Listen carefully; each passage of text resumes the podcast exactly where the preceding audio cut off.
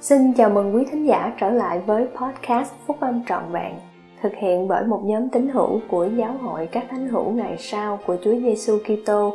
Chúng tôi xin được chia sẻ cùng quý vị các nguyên tắc phúc âm giúp chúng ta có một cuộc sống hạnh phúc từ những bài viết đăng trong các tạp chí của giáo hội phát hành định kỳ vào mỗi tháng.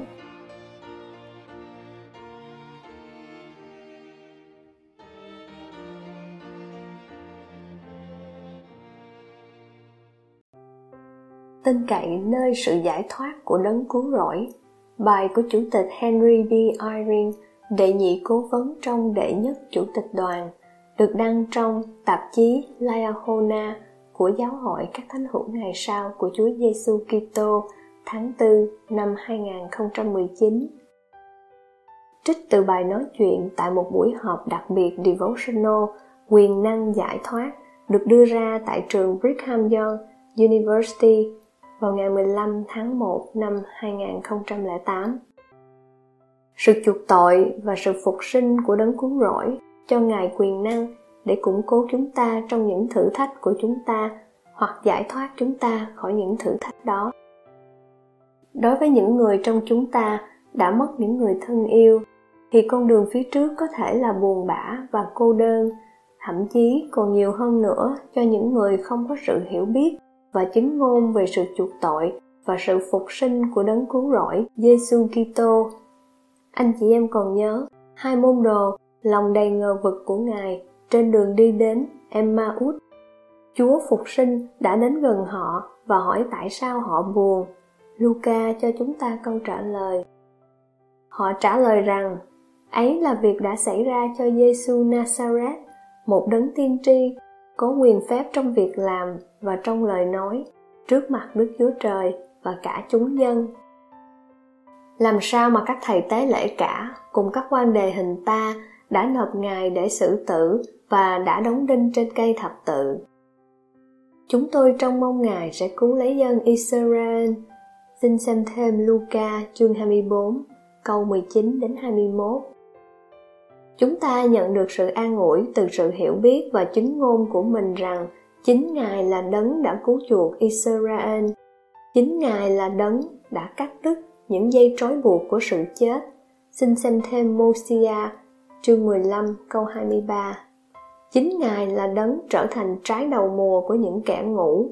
Xin xem thêm một Corinto chương 15 câu 20 chính ngài là đấng đã làm cho các giao ước đền thờ có thể ràng buộc chúng ta vĩnh viễn với những người mà chúng ta đã yêu thương từ lâu lắm và đã mất đi một thời gian rồi.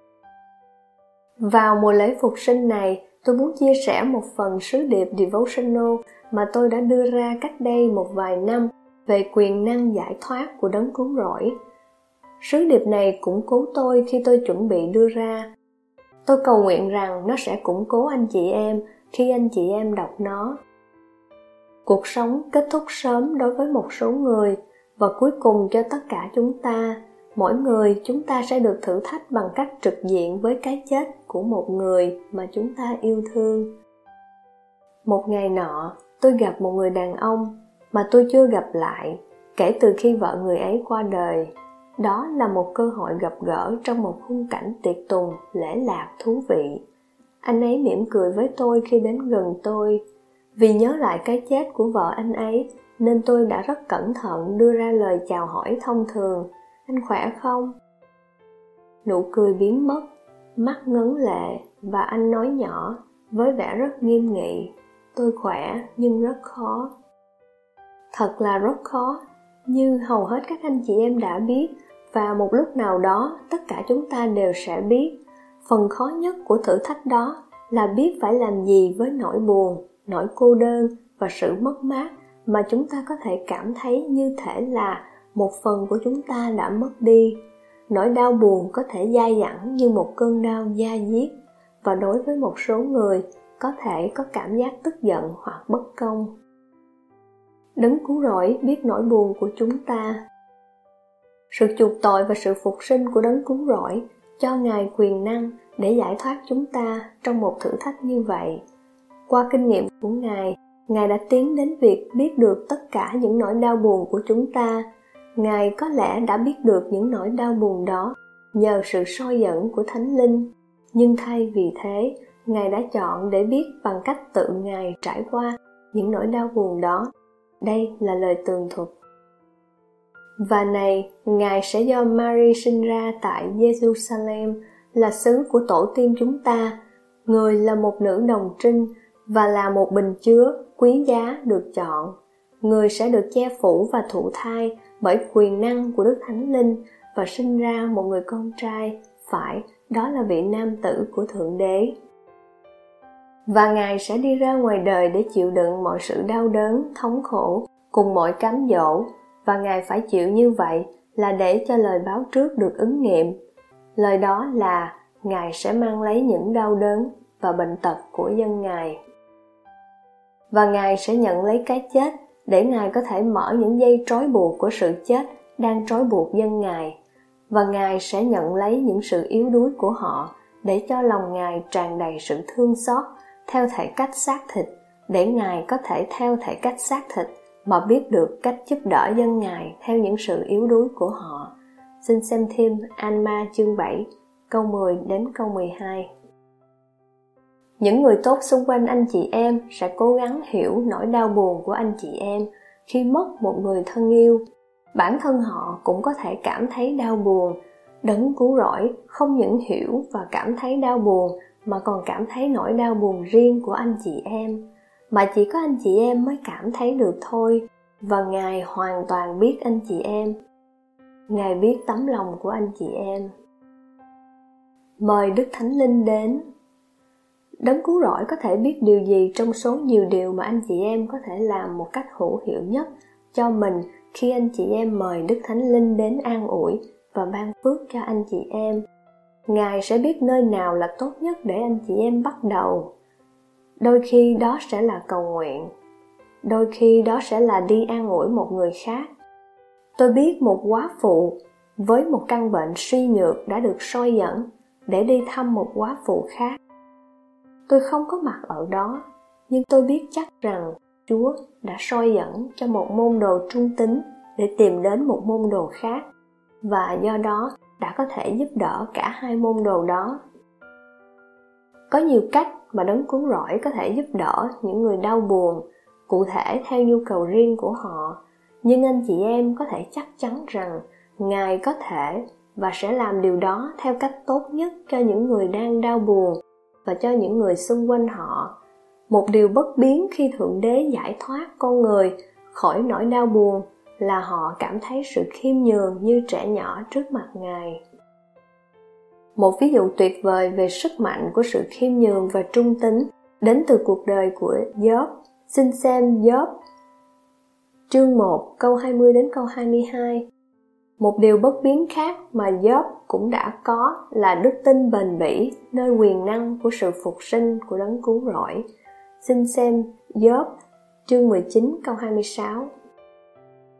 Chúng ta đều sẽ được phục sinh, kể cả những người thân yêu đã qua đời của anh chị em cuộc đoàn tụ chúng ta sẽ có với họ, sẽ không siêu trần, mà với thể xác sẽ không bao giờ chết, cũng như bị lão hóa hoặc trở nên yếu đuối khi đấng cứu rỗi hiện đến cùng các sứ đồ của ngài sau khi phục sinh, ngài không những trấn an họ trong nỗi đau buồn của họ, mà còn trấn an tất cả chúng ta là những người có thể đau buồn.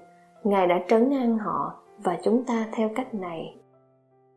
Bình an cho các ngươi, hãy xem tay chân ta thật chính ta, hãy rờ đến ta và hãy xem, thần thì không có thịt xương mà các ngươi thấy ta có xin xem Luca chương 24 câu 36 câu 39 Chúa có thể soi dẫn chúng ta để tiếp cận với quyền năng giải thoát khỏi nỗi đau buồn của chúng ta theo cách thức phù hợp nhất đối với chúng ta. Chúng ta có thể chọn để phục vụ người khác thay cho chúa. Chúng ta có thể làm chứng về đấng cứu rỗi, về phúc âm của ngài, về sự phục hồi của giáo hội ngài và về sự phục sinh của ngài chúng ta có thể tuân giữ các giáo lệnh của ngài. Tất cả những sự lựa chọn đó đều mời đức thánh linh đến. Chính đức thánh linh là đấng có thể an ủi chúng ta theo cách phù hợp với nhu cầu của chúng ta. Và bởi nguồn soi dẫn của thánh linh, nên chúng ta có thể có một kiến ngôn về sự phục sinh và một tầm nhìn rõ ràng về cuộc đoàn tụ vinh quang ở phía trước. Tôi cảm nhận được sự an ủi đó khi nhìn xuống bia mộ của một người mà tôi biết một người mà tôi biết rằng tôi có thể ôm trong vòng tay mình vào một thời gian nào đó trong tương lai. Khi biết được điều đó, tôi không những được giải thoát khỏi nỗi đau buồn, mà lòng còn chan hòa sự mong đợi đầy vui mừng. Nếu đứa bé đó sống đến khi trưởng thành, thì nó sẽ cần sự giải thoát khỏi các thử thách khác. Nó sẽ được thử thách để luôn trung thành với thượng đế qua những thử thách về thể xác và phần thuộc linh mà đều đến với mọi người. Mặc dù thể xác là một sáng tạo tuyệt vời, nhưng việc giữ cho nó hoạt động là một điều khó khăn mà thử thách tất cả chúng ta. Mọi người đều phải vật lộn với bệnh tật và ảnh hưởng của tuổi tác. Ngươi hãy khiêm nhường. Đã có sẵn quyền năng giải thoát khỏi những thử thách của chúng ta rồi. Quyền năng này hoạt động theo cách tương tự như sự giải thoát khỏi thử thách khi trực diện với cái chết của một người thân, cũng giống như sự giải thoát đó không phải lúc nào cũng có thể cứu mạng sống của một người thân. Sự giải thoát khỏi những thử thách khác có thể không phải là loại bỏ chúng.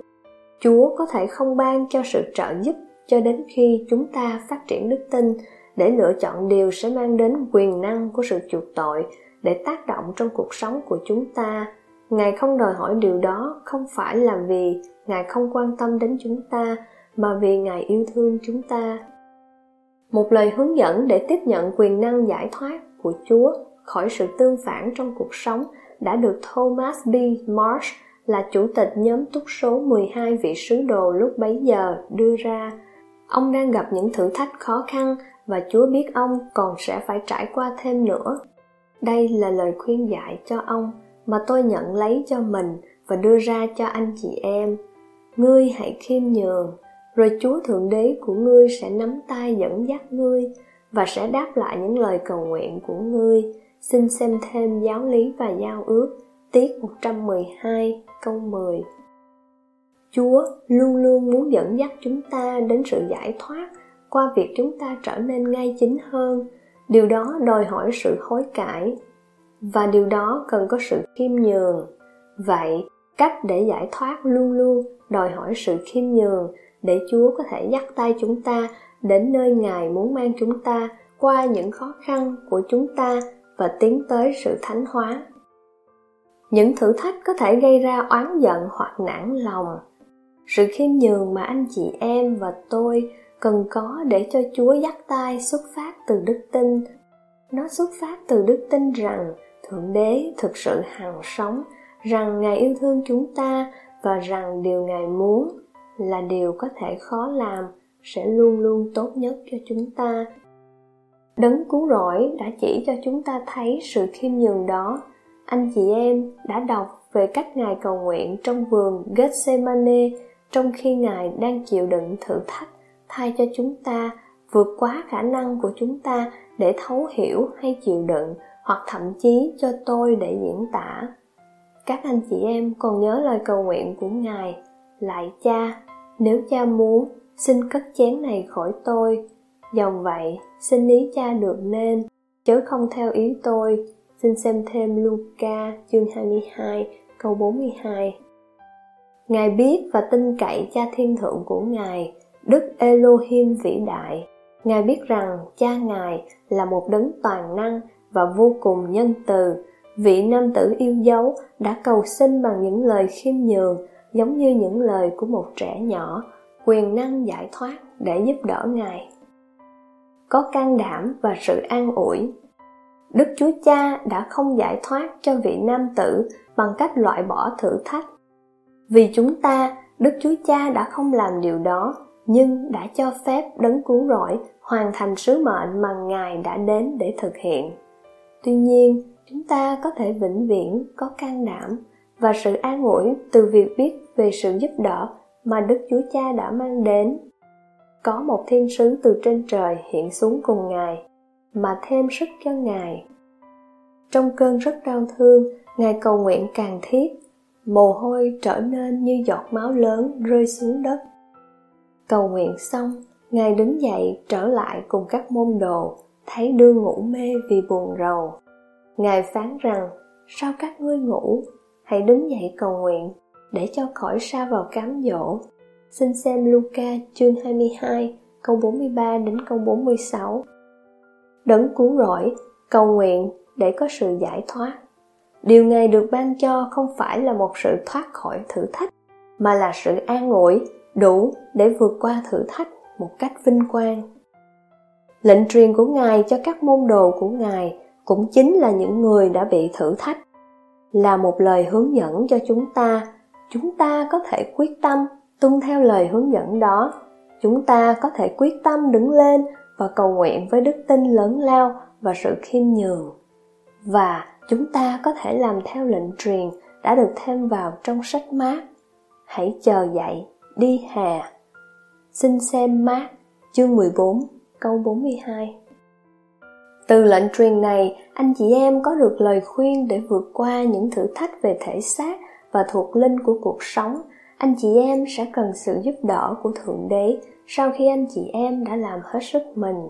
Vậy hãy đứng lên và đi, nhưng nhận được sự giúp đỡ của Ngài càng sớm càng tốt, chứ không phải chờ đợi đến khi gặp khủng hoảng rồi mới cầu xin sự giải thoát. Tôi long trọng làm chứng rằng Thượng Đế Đức Chúa Cha hằng sống và yêu thương chúng ta. Tôi biết điều đó. Kế hoạch hạnh phúc của Ngài là hoàn hảo và đó là một kế hoạch hạnh phúc. Chúa Giêsu Kitô đã phục sinh và chúng ta cũng sẽ được như vậy. Ngài chịu thống khổ để Ngài có thể giúp đỡ chúng ta trong mọi thử thách của chúng ta.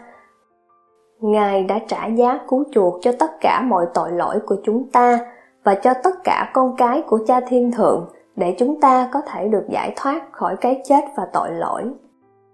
Tôi biết rằng trong giáo hội của Chúa Giêsu Kitô, Đức Thánh Linh có thể đến để an ủi và thanh tẩy chúng ta khi chúng ta noi theo Đức Thầy. Cầu xin cho các anh chị em nhận được sự an ủi và giúp đỡ của Ngài trong những lúc hoạn nạn của anh chị em qua tất cả những thử thách và gian nan trong cuộc sống của anh chị em.